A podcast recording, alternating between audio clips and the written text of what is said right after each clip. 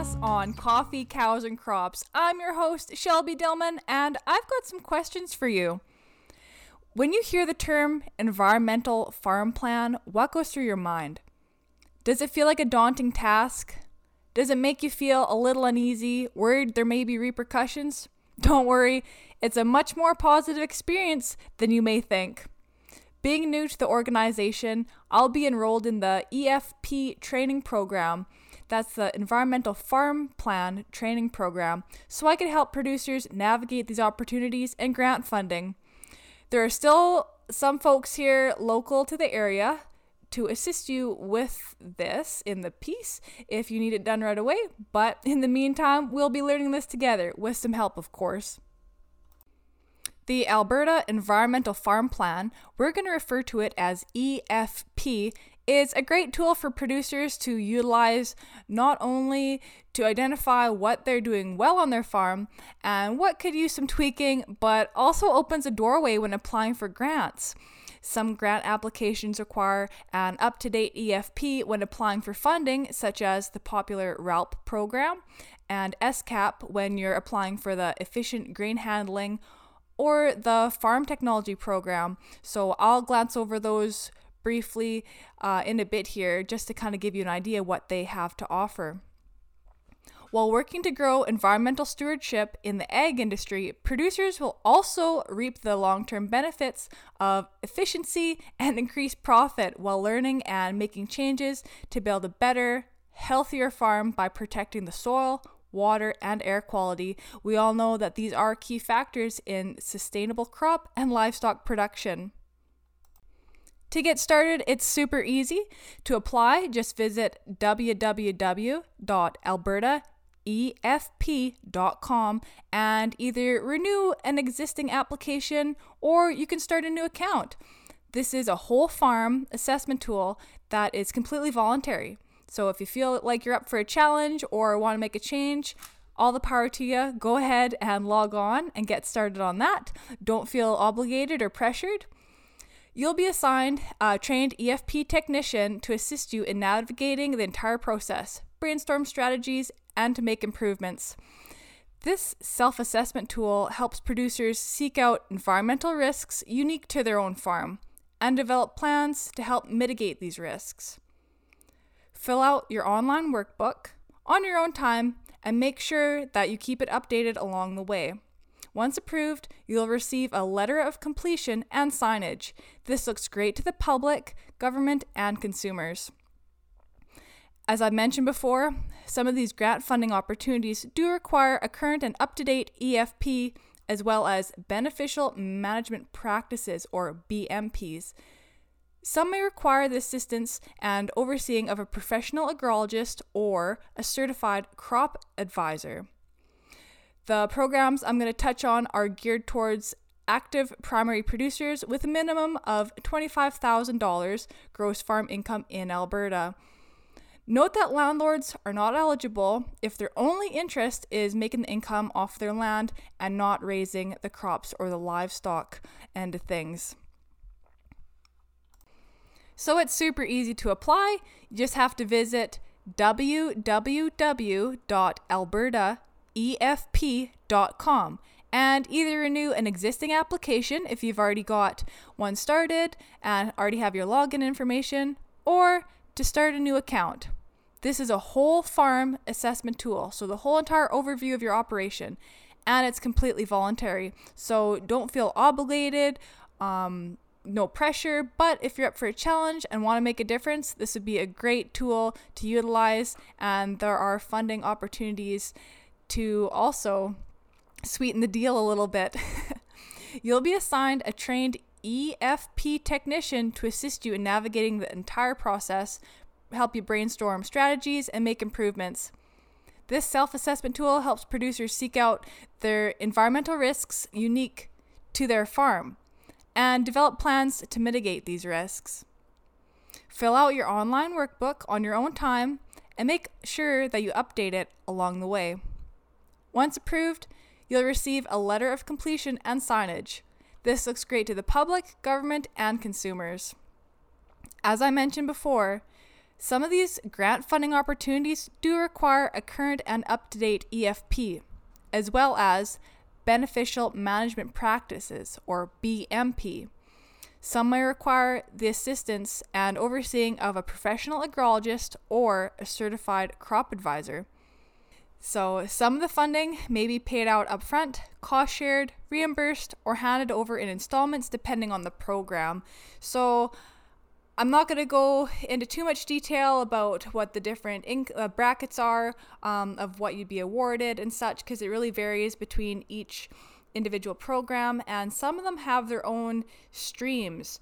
So there might be a couple different avenues you can take within certain programs, and they all kind of vary a little bit. So this is just going to be an overview to kind of get you thinking and maybe pique some interest. So here's my condensed overview of some grant opportunities that work hand in hand with the EFPs.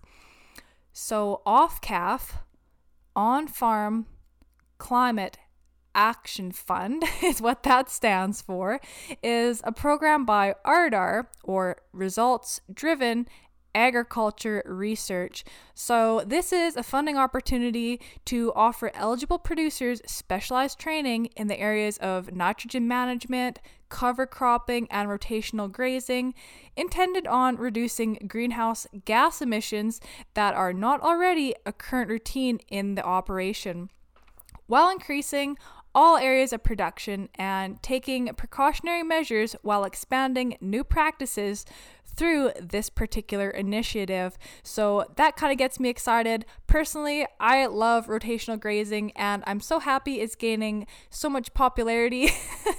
so this would be a really good one to get your hands on because there's a lot of good stuff in there.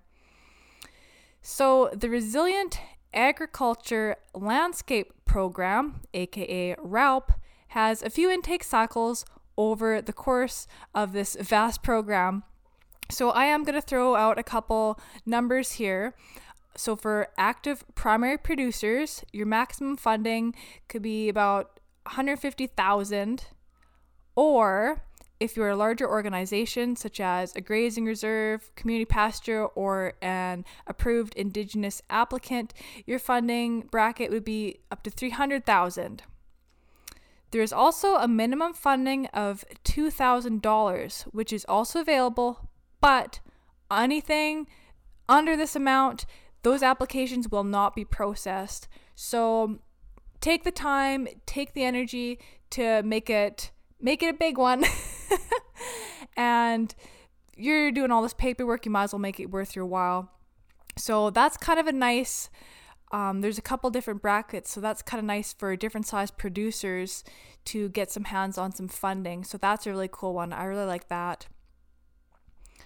Applications are evaluated on project size, carbon sequestration improvement, number of livestock impacted, water quality and biodiversity enhancement. So another another program that kind of piques my interest with my background in environmental reclamation. So that was also another initiative that I enjoyed looking up information on. SCAP, or Sustainable Canadian Agriculture Partnership Programs, offers a few streams of projects including uh, efficient grain handling and farm technology. The efficient grain handling funding is for improving energy efficiency above standard configuration. So, components may be factory options on new equipment or retrofitting existing equipment. So, that was kind of cool. They kind of work with what you got. And so that's nice.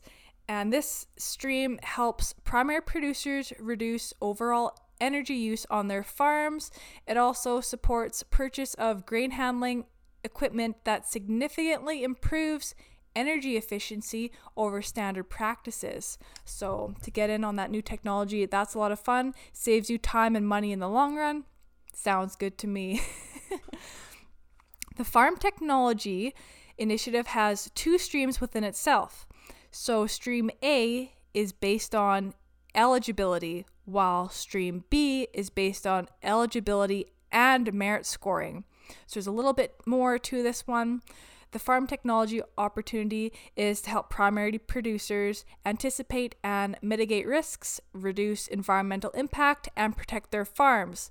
So this is kind of neat. I I vaguely remember um, they had a really good spreadsheet or like a, a list, a table of what types of technology would be eligible and what types would not be eligible. So ineligible.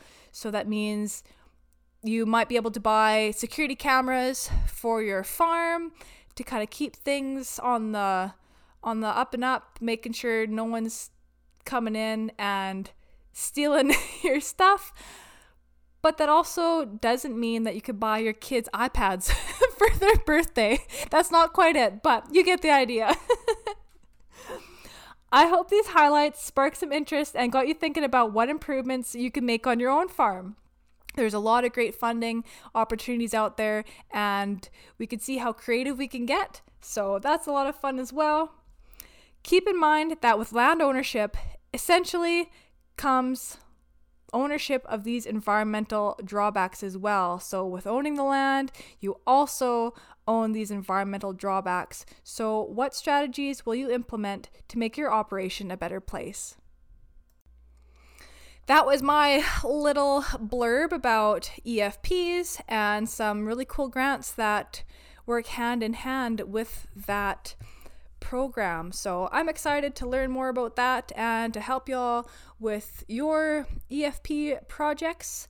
And it's kind of fun to be able to use my reclamation side of things as well and my hands on application of my ranching experience. So I really look forward to meeting y'all and kind of brainstorming and seeing what we could come up with.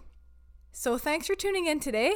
And I'm always looking for new folks to talk with and collaborate with. So, if you'd like to be on our podcast, please get a hold of me and I'd love to have you.